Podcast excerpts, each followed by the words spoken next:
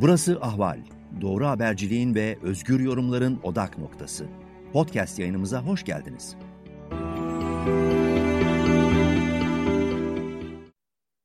İyi günler sevgili dinleyiciler ve izleyiciler. Ali Abada ile gündem size hoş geldiniz. Anneler Günü nedeniyle yaptığımız bu kayıttaki konuğumuz Ayşe Hanım.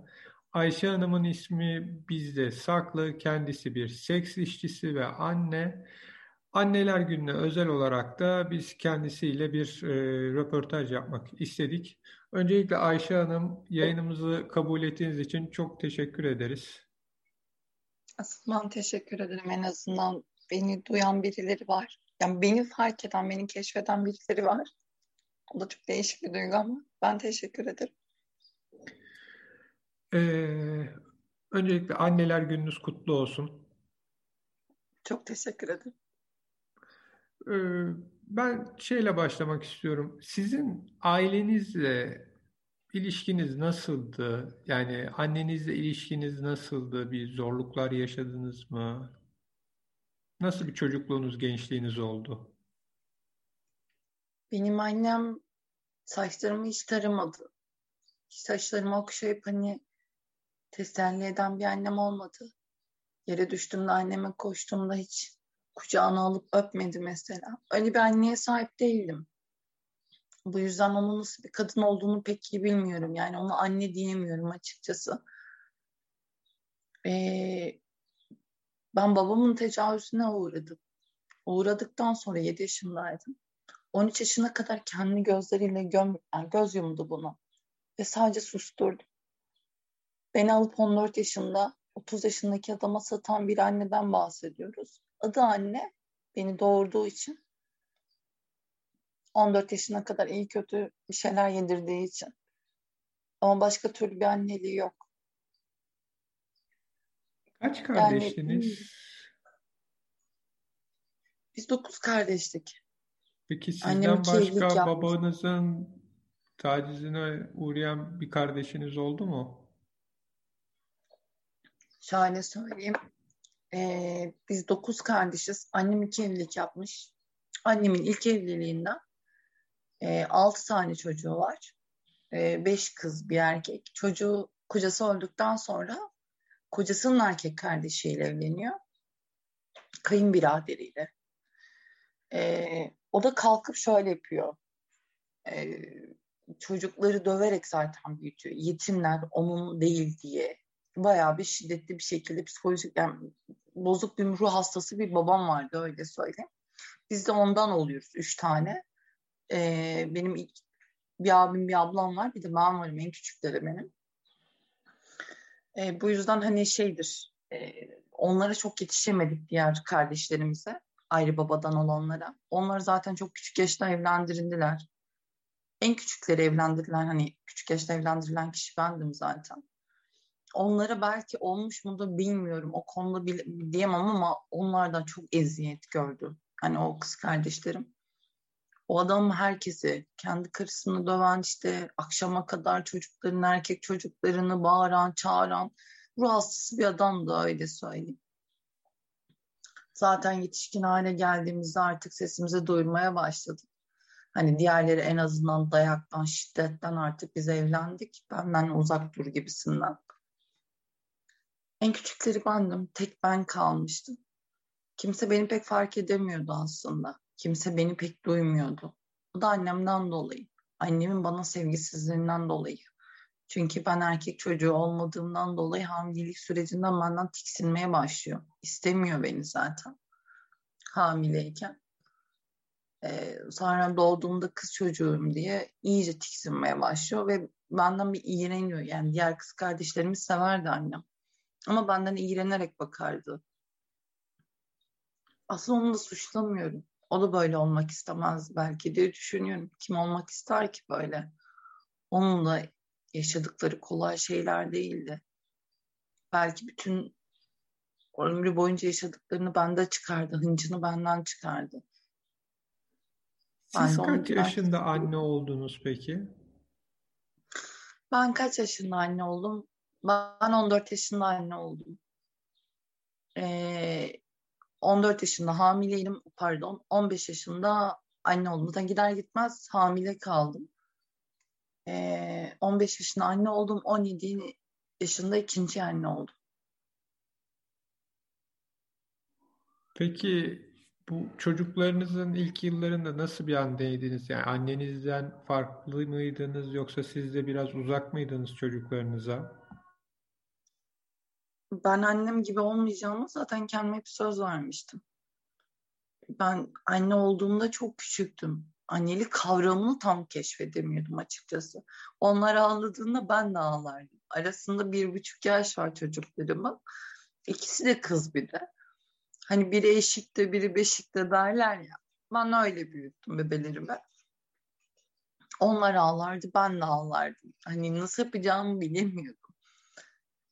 Ama hep televizyonlarda gördüğüm annelik bu olmamalıydı diyordum. Ya da anlatılan masallarda ne bileyim anne şefkati vardı. Ben hep çocuklarıma şefkati göstermeye çalıştım. Eksiklerim vardı. Dört dörtlük diyemem. Ama onları çok sevdiğim kesin. Ben kötü bir anne değildim. Onları ben aç kalırdım öyle söyleyeyim. Ama hani onların karnını doyurmaya çalışırdım. Babaları zaten eve gelmezdi. Çalışmayan bir adamdı. Ben kalkıp o zamanki şartlarda küçük bir şartlardaydı. Giderdim tarlada yövmeye giderdim, çalışırdım, getirdim, yapardım. Ya da komşularda ya da şu bu sağ olsunlar verirlerdi. Benim hiçbir güzel bir çantam olmadığı için mesela şöyle giderdim en pahalısından, en iyisinden. İnşaatta bile çalıştım ya. O çimento torbalarını taşıdım mı? İki kuruş daha fazla alayım da çocuklarımın ihtiyaçlarını en iyi şekilde karşılayabileyim diye. Çok fazla sevme fırsatım olmadı ama onların ihtiyaçlarını giderme çabasındaydım. Aç kalmamaları için çaba, hani bir çaba göstergesindeydim. İşte nasıl para kazanayım? Bugün nasıl eve ekmek götüreyim? Ya çocuklarımla çöp kutusunun yanına evliyim ve bunu yaşıyorum. Çöp kutusunun yanından geçerken anne bak burada elmalar var canımız elma istiyor. Elma alıp da getiremiyordum ya. Peki ne zaman seks işçiliğine başladınız? 9 yıl evli kaldım. 9 yıl sonra ben bu düzeni, bu hayatı da baş kaldırabilirim diye düşündüm. Bir aptal bir gibi bir cesaret geldi bilmiyorum. Acayip bir cesaretti. Baş kaldırıp e, çocuklarımı alıp İstanbul'a geldim. İstanbul'a geldikten sonra e, çocuklarım benden alındı. Bir sığınma evine girdik çünkü ailem beni bulup öldürmeye kalktı vesaire falan. E, ben sesimi duyurmaya çalıştım. Onlar da kendi çabalarını rezil oldular. Bu yüzden bana öfkeyle, nefretle baktılar. Ve ben tek başıma olduğum için çok güç, gücüm yoktu açısından. Çocuklarımı benden aldılar. Çocuklarımı aldıkları gibi ben yapayalnız kaldım. Artık karnımı doyurabilecek. Yandan duruyorum. Alınmasaydı onlar da benimle belki aç kalacaklardı yine. Daha da kötü olabilirlerdi. Düşünüyorum yok, ev kiramı ödeyemiyorum, ev sahibi çıkartmaya çalışıyor, kimsesizim, tek başımayım. Bana durmadan bu yani arkadaş edinmeye çalışıyorum beni eve küçük bir yerden biriyle tanışıyorum. O beni zaten onunla tanıştırıyor, onunla tanıştırıyor. Ve oradan bana şey teklifleri geliyor. İşte sana bir iş bulalım değil de gel bu işi yap derdesine. Hep bana bu tekliflerle geliniyordu. Ben bir yıl boyunca çok çabaladım bu işe girmemek için. Yemin ederim çok çabaladım. Yani kimse istemez bunu. En sonunda girdim. Yani yapamadım çok çok iğrenç bir şey. Çok iğrenç bir his, iğrenç bir duygu. Tabii zamanla katılaşıyorsun. Zamanla acımasız oluyorsun. Artık bunu aşıyorsun ama ilk zamanlar anlatılacak gibi değil. Daha sonra e, para kazanmaya başladım. Kiramı ödedim. Sonra başka eve geçtim. Bir düzen kurdum. Kendi ihtiyaçlarımı hiç elbisem, ayakkabım bile yoktu. Onları aldım. Sonra çocuklarım. Çocuklarıma her istediklerini aldım. İşte bilgisayarından tut, işte eşyasından tut, anne şunu al, anne bunu al. Bir de kız çocukları olmaları. Onları gidip özgür bir şekilde kendi paramla gidip onları alıyorum. Evet iğrenç bir şekilde kazanıyordum. Ama en azından işte sabah hani çıkıp da Sakarya'ya gidip çocuklarımı alıp gelip e, onların e, bende kalma hakları vardı. O süreçte onları işte gezdirebiliyordum. Hiç yapmadıkları, görmedikleri biliyorum çünkü çocuklarım hiçbir şey görmüyor. Bir hamburger bile yiyememişler. Onları alıp istedikleri yere götürebiliyordum. Bir yandan da bu insanı cezbediyor istemsizce.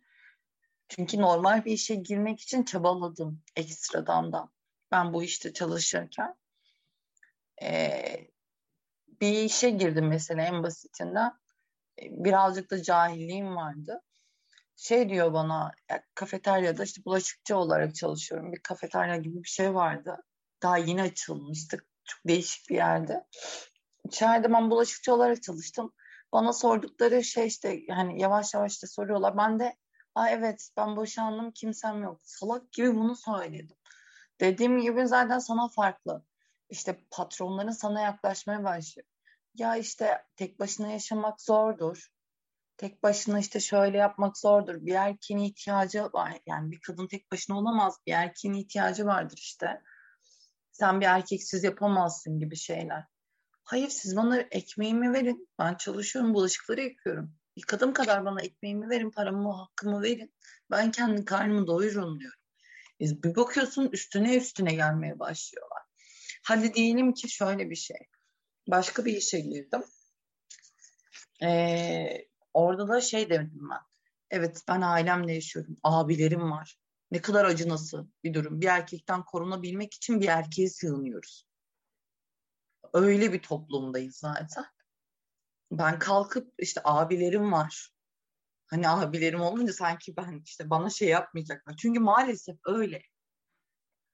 Ee, işte şöyle oldu, böyle oldu. Ailemle yaşıyorum. Ee, bekarım ya da bekarım dedim. Hiç evliyim, payralım falan demiyorum. Şey diyorlardı mesela. İşte gelip gelip istemsizce aa sen geç gittin, aa şöyle oldu, böyle oldu. Bazı yerlerde hani işte bak bugün abin niye gelmiyor seni almıyor ya da şöyle falan dikkatlerini çekmeye başlıyor. Resmen senin bir yaşında kimsesizliğini bulup oradan yürümeye çalışıyorlardı. Ya ben dediğim gibi ailem olduğunu söyledim halde bana şey demişlerdi. Ee, bir yani patron olacak adam ve eşiyle beraber şey demişti. Grup teklifinde bulunmuşlardı.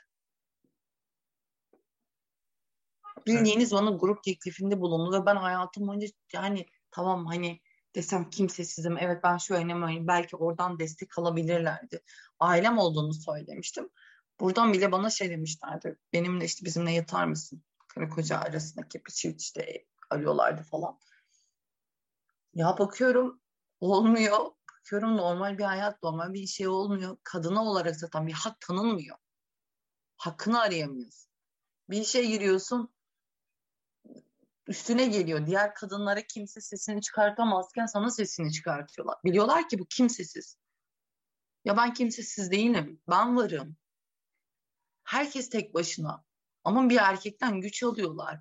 Her kadın. O çok zoruma gidiyordu. Benim bir erkeğe ihtiyaç olmadan da yaşayabilirim diye çabaladım ama olmadı. Sonra tekrar bu işe girdim. Bu işte o kadar iğrenç bir şey ki şöyle tarif edeyim. Siz çocuğunuzun bile bardağından su içemezken o kadar hassassınız. Kalkıp başkasının sarımsak kokan parmağını emmek gibi bir şey yani. Böyle iğrenç bir duygu. Her pisliğe açık oluyorsunuz. iki kuruş fazla kazanabileyim diye. Artık onunla da göz yumuyorsunuz. Sağlık mağlık kalmıyor zaten. Aşık olamıyorsunuz, sevemiyorsunuz, inanamıyorsunuz, güvenemiyorsunuz duygularınız elinden tek tek alınıp gidiyor. Bu öyle bir şey. Peki çocuklarınızla şu an ilişkiniz nasıl? Kızlarınızla? Çocuklarımı benden başta soğutmaya çalıştılar. Sonra ben kazandıkça, götürdükçe şey oldu işte. e, artık hani durduramadılar. Çocuklarım bana karşı mesela durduramadılar. Çocuklar beni istiyor. Benimle konuşup benimle hani artık yaşları büyüyor çünkü. Bir arkadaş olarak en başta kendimi onları tanıttım. Beni bir anneden çok bir arkadaş olarak görün. Her zaman kızlarıma bunu söylemiştim. Kızlarım beni çok seviyor. Bu konuda çok mutluyum, çok da şanslıyım. Onları yanıma alamam. Çünkü öyle bir gücüm hala, hani hala o güce sahip değilim. Ama şey için çabalıyorum. İşte benden nefret ettirmemeleri için. En azından yetişkin bir hale geldiklerinde, o evden çıktıklarında evet bizim annemiz bizim için çabalamıştı diyebilsinler diye. Bir yandan da mesela ben ilkokul mezunuyum. Okumak istiyorum. Yeni yani bu sene başlayacağım işte bir bakalım arkadaşlarla düşündük. En azından bizim annemiz okudu ya bu yaştan sonra da yattı. Bizim annemiz bunu çabalayan biriydi. Cahil bir kadın değildi.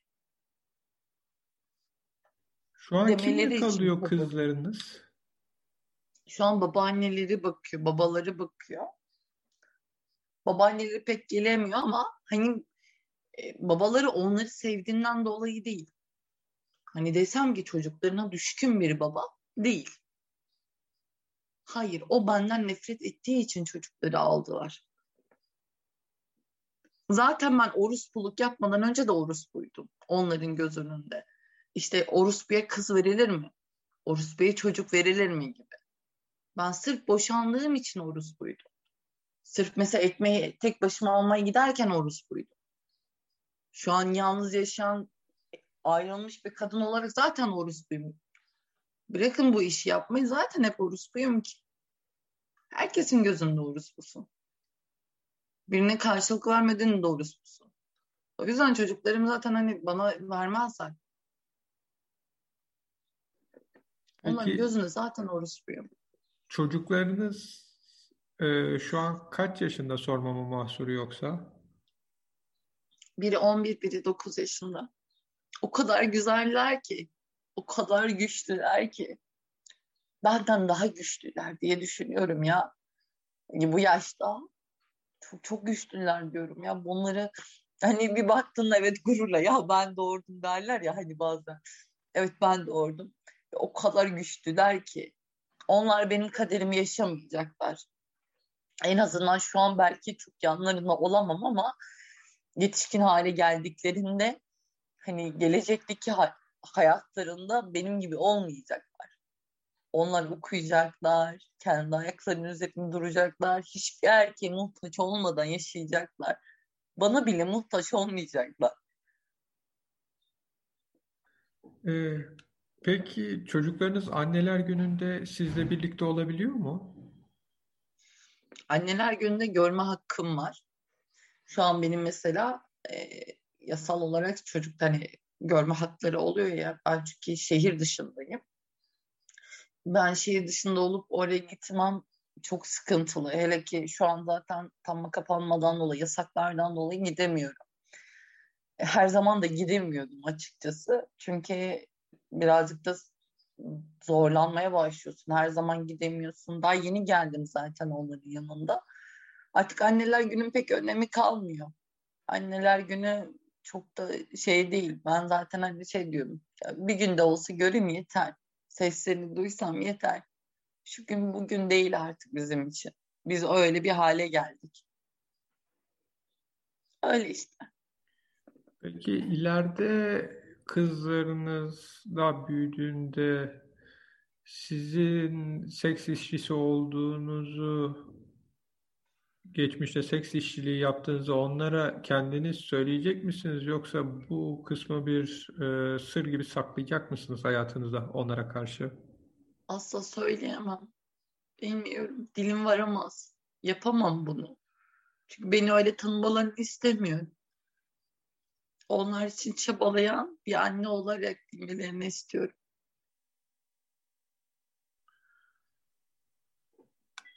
Peki şu an nasıl geçiniyorsunuz koronavirüs döneminde?